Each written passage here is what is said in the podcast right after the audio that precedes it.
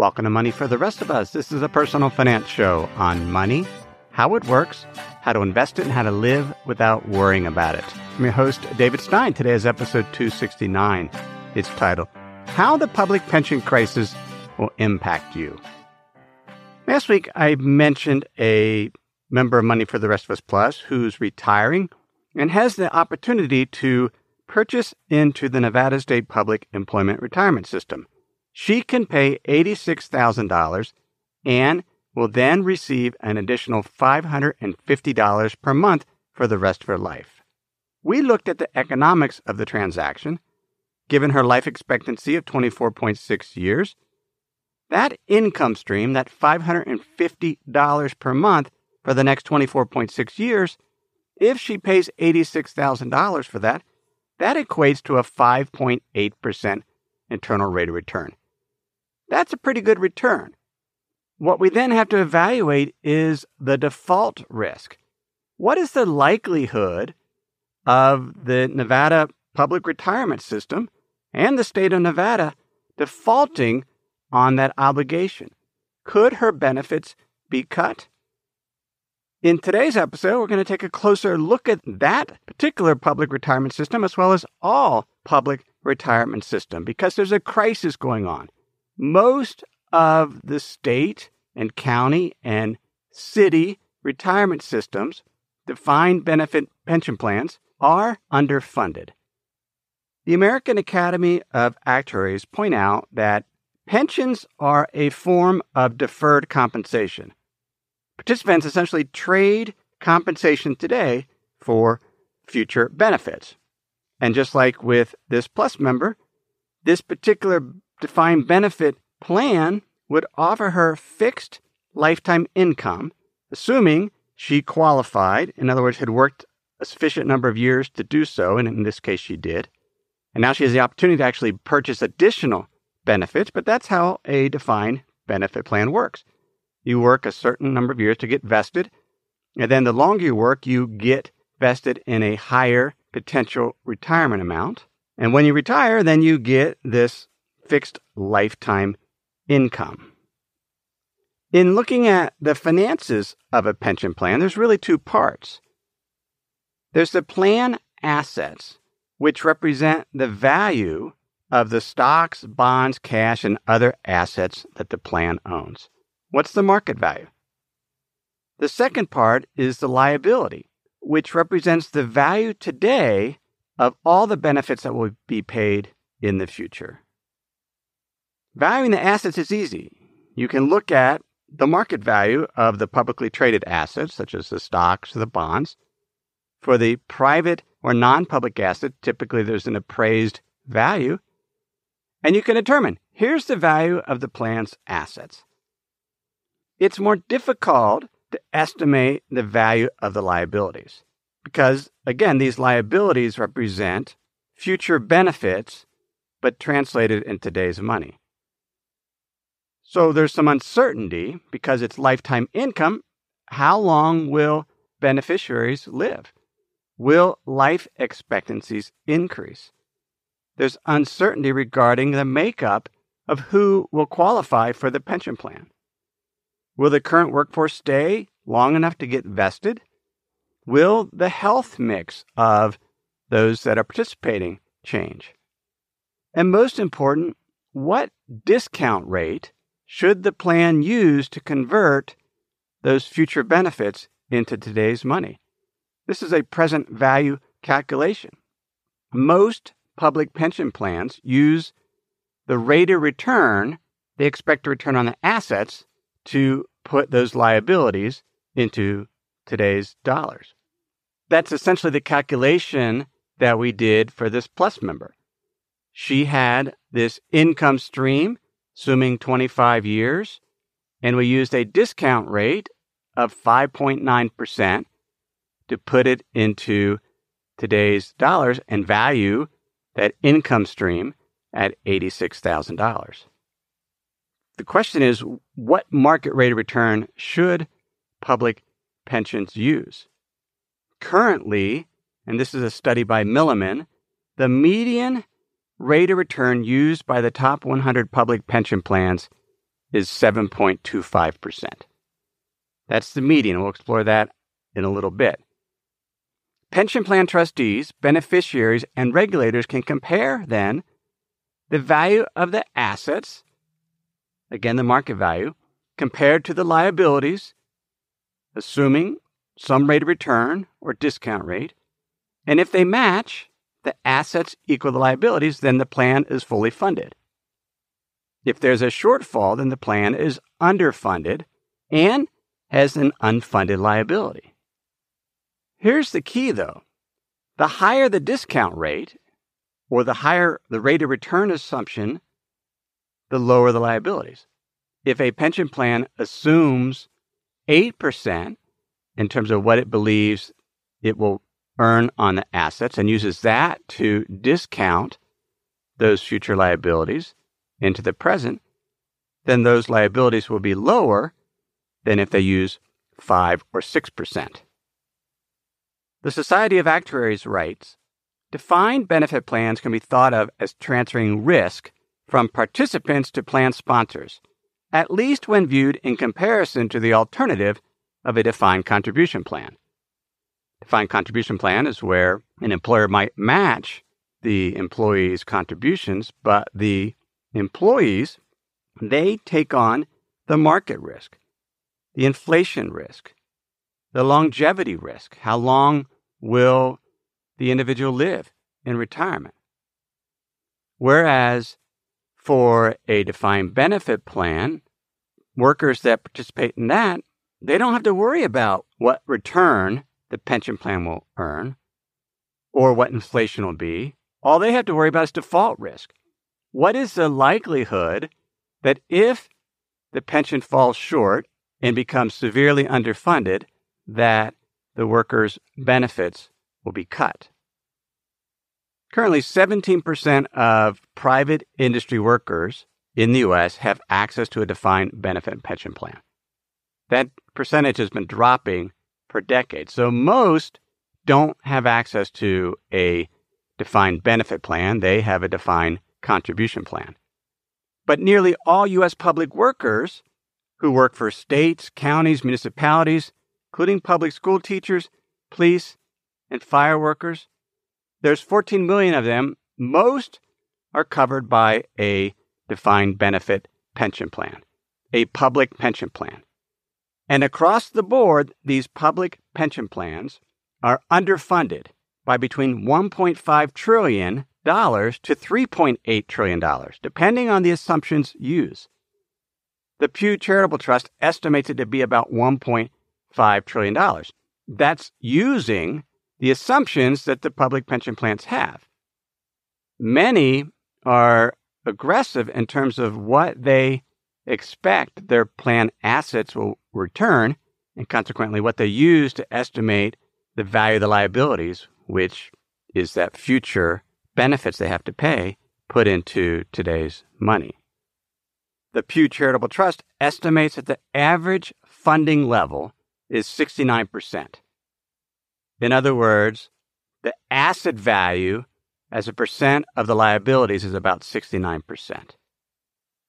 Sarah F. Anzia of the University of California, Berkeley, and Terry M. Moe of Stanford University wrote in a paper titled Polarization and Policy The Politics of Public Sector Pensions that the problem was chronic and many years in the making, rooted in the widespread departures from sound accounting practices, with governments offering their workers increasingly valuable pensions but failing to make the upfront payment to fund them.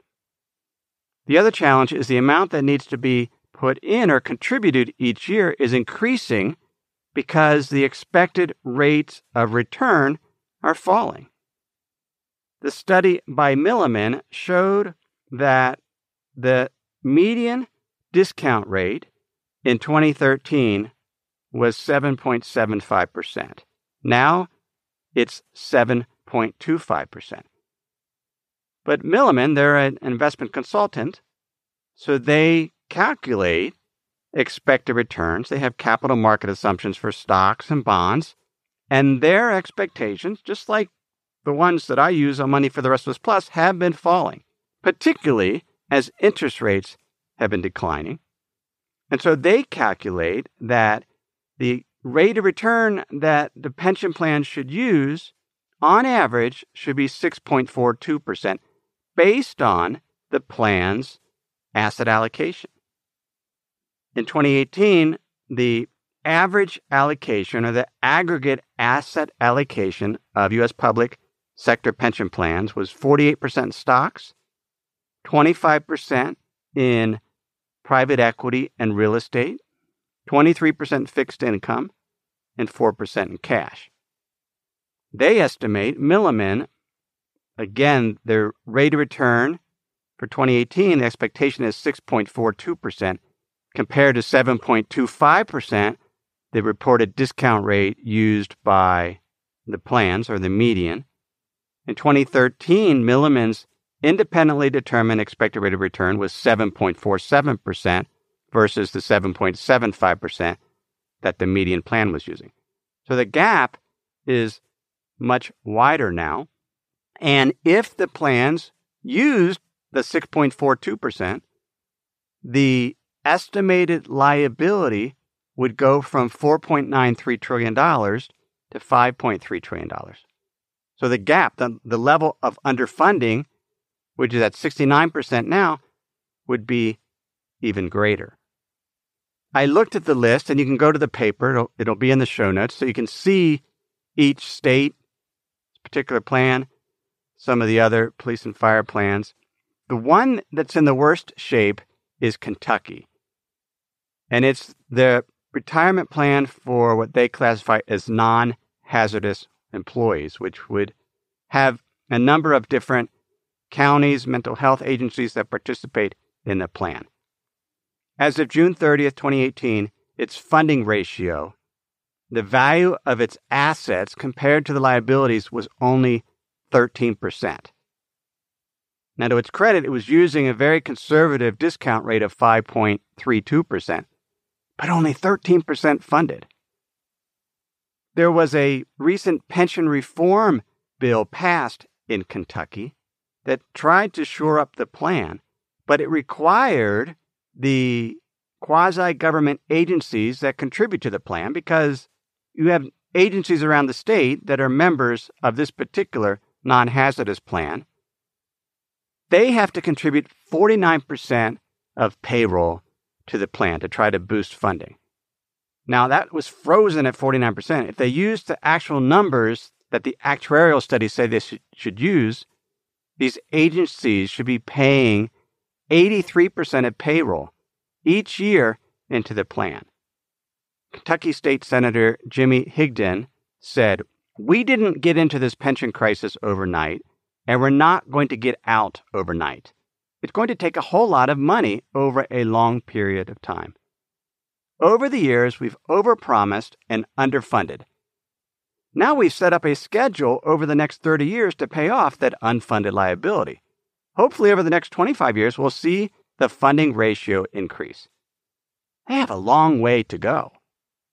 The Pew Charitable Trust did a study of these public pension plans they found out that the states that have very well funded retirement systems were able to adjust to the recession and keep their funding status high because they made the actuarially determined contributions that they should have.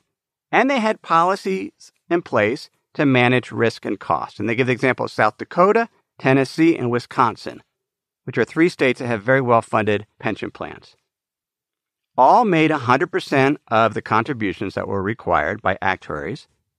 And then they have policies that lower benefits or increase contributions in response to market downturns. In other words, they're not putting the same amount in each year, they actually put in the amount needed to fund the liability based on the performance of the assets. Whereas Pew found that Kentucky, New Jersey, and Illinois, that have the worst funded retirement systems in the country, didn't consistently put aside the amount that their actuaries said they should to cover the cost of the promised benefits. If you don't contribute enough, then the shortfall gets greater and greater. And because of the underfunding, it increases the pension cost, the amount that needs to be paid going forward. Pew found that pension contributions went up 424% in Illinois, 267% in Kentucky, and more than 100% in New Jersey. This is from 2007 to 2017. Pew found that despite this in huge increase in the amount being contributed, that those three states collectively they fell an additional $11.5 billion short of the amount they needed to keep their pension debt from growing. What's the potential impact of these huge shortfalls in public pension plans? Before we look at that, let me pause and share some words from this week's sponsors. What do companies like Ring, Hint, and Tecovas all have in common? They all use NetSuite to accelerate their growth. Successful companies know that in order to grow faster, you must have the right tools. Whether you're doing a million, 10 million, or hundreds of millions in revenue, NetSuite by Oracle gives you the tools you need to accelerate your growth. With NetSuite, you get a full picture of your business finance, inventory, HR, customers, and more. It's everything you need to grow all in one place, right from your phone or computer. NetSuite will give you the visibility and control you need to make the right decisions and grow with confidence. That's why NetSuite customers grow faster than the S&P 500. NetSuite is the world's number 1 cloud business system, trusted by more than 19,000 companies. It's the last system you'll ever need. Schedule your free product tour right now and receive your free guide, 7 key strategies to grow your profits at netsuite.com slash David. That's netsuite.com slash David, netsuite.com slash David. States can't go bankrupt. They can't just wipe out what they have to pay. And in many cases, they can't cut benefits at all. I didn't realize this. There's a paper by Alicia Munnell and Laura Quinby titled Legal Constraints on Changes in State and Local Pensions. They found that most states protect pensions under a contracts based approach. And they reference the federal constitution's contract clause and similar provisions in state constitutions that prohibit a state from passing any law that impairs existing public or private contracts. There's a three part test the courts apply to figure out if the state action would be unconstitutional under the contract clause. They first determine whether there's a contract that exists, and then whether the state action is substantially impairing the contract. And if there is impairment, then the courts have to decide whether that action is justified in the public interest and if it's reasonable and necessary. And that's a very high hurdle or standard to reduce pension benefits. In addition, a handful of states have state constitutional provisions that expressly prevent the state from reducing benefits that were expected at the time of employment. Illinois and New York have that provision. There's a table in that paper that shows the different states.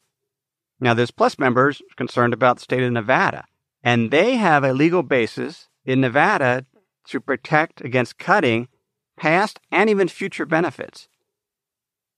Some states that have been able to adjust future benefits and help them maintain their funding status have legal protections only to protect benefits that have already accrued, that have been earned.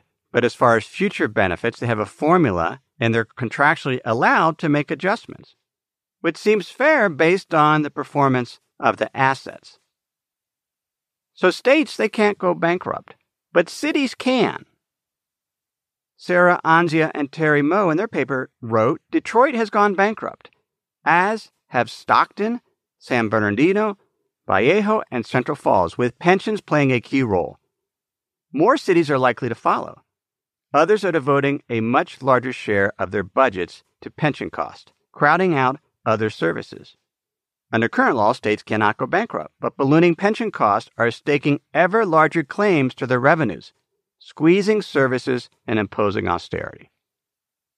Now, you might not participate in a public sector pension plan. I certainly don't. but it impacts us because the underfunding and the lower expected returns result in potentially higher taxes that need to be paid to shore up these pension plans and cuts in services. Detroit filed bankruptcy in July 2013. Had an estimated $18 billion in debt. 40%, 7.4 billion was unfunded pension and retiree health care cost. They went bankrupt. And then they reorganized. As part of that reorganization, it was court approved 32,000 active and retired city workers had their pension cut. General workers got a 4.5% base cut, and the pensions of police and firefighters, their pensions were cut 2.25%. Both of them, the cost of living increase was eliminated. Whereas before, their benefits would be adjusted by the rate of inflation. That was no longer. That was the plan, but it would have been much deeper cuts, except there was $816 million contributed to the pension plans, some of which from private foundations and other private donors, as well as state taxpayers. So they contributed more, but they, they got private donations to help fund this pension plan so that the cuts weren't even greater. At the same time, the city doesn't have to contribute. They sort of got a a reprieve from contributing until they could get their finances in better order until 2024. Sarah Anzia was looking at how states and cities cope with the level of underfunding and how they're having to contribute more and more. Just focusing on local government, she found that per employee in 2007, local governments were contributing $4,900 per employee, about 3.1% of general revenue. But by 2016, that amount had increased by $1,216 per employee and was around 3.7% of revenue. And again, much of this is due to underfunding in the past, not putting in the amount that needs to be put in, in addition to the liability is increasing and the gap, the level of underfunding is increasing because the discount rate used to calculate liabilities that's being reduced as market expectations for returns falls, and that's ballooning the liability. She points out that most governments aren't increasing revenue, in other words, raising taxes, as their pension costs increase. Instead, they're cutting local government staffing. She writes, on average, cities where pension costs doubled over that decade responded by cutting full time equivalent employment per capita by 6.4%. I had another Plus member that lives in New York write me because he, I believe, has about 20% of his investment portfolio invested in municipal bonds, mostly Vanguard funds. He was concerned about this underfunding status on municipal bonds. He listened to a podcast about that and wondered would it start to impact yields? In other words, the default risk on munis would go up, potentially impacting yields and even potentially impacting investors because of default. I don't think the crisis is quite that bad. Certainly, in the case of states, I think state municipal bonds will be fine because states can't go bankrupt. They will find the money and, in most cases, can't cut the benefits. It becomes more of an issue for cities and counties I think if you're buying individual bonds, you have to be very careful. But if you're buying a, a broad base, very, very diversified municipal bond fund, at least for now, I think they're fine. The other consideration is when you're moving, consider the state finances where you're going. We have a place that we bought in Arizona. I didn't look at their state retirement plan to see how underfunded it, is or what rate of return they're assuming. They're assuming in Arizona a relatively high rate of return of 8%, and it's 70% funded, which means that if they lower the expected return, the percent funded will be even lower. Idaho, where I live, is much better. It's 91% funded. The discount rate is 7.1%. This plus member that's considering paying $86,000 to increase her benefit in the Nevada state retirement plan. That plan is 74.4% funded. The expected rate of return is 7.5%. If I was in that situation and had the opportunity to buy into that plan, I would probably do so. I think that the likelihood of those benefits being cut because both existing and future benefits are contractually protected, I think the odds of a, a cut in benefits there are very, very low. Others, though, have speculated that some of these states that are, are very, very underfunded, potentially there will be some type of federal bailout, and we just won't know. I, that's many years in the coming. This underfunding status is not something that just showed up. And so they're able to kind of kick the can down the road and come up with plans. In Kentucky, that senator mentioned a 30 year plan to reduce the underfunding and ultimately make those benefit payments. So this this is a long time problem, both in the coming and in the fixing. More of a risk for municipalities. Certainly the impact on us is potential reduced benefits and services and eventually higher taxes. And lower and lower interest rates, if we get to negative rates, it will make the problem significantly worse. Most of these studies that we looked at were through June 30th, 2018, when interest rates were much higher. So if they fall even more, then that will have an impact. Well, in concluding, what about private pension plans? Where do they stand? Can that impact taxpayers? Well, in the US, the private pension plans are insured by the Pension Benefit Guaranty Corporation. This is a federally chartered corporation that acts as an insurance pool. They do an annual report, and there is some distress there. They have two programs. They have a multi employer plan so if companies that have pension plans merge, they're now considered a multi employer plan.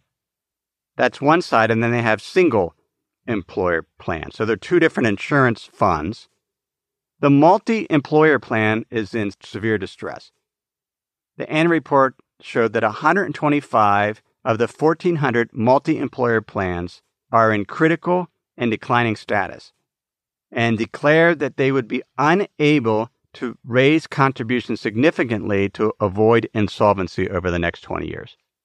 In other words, the plans would go bankrupt, and then they would depend on this pension benefit Guaranty corporation.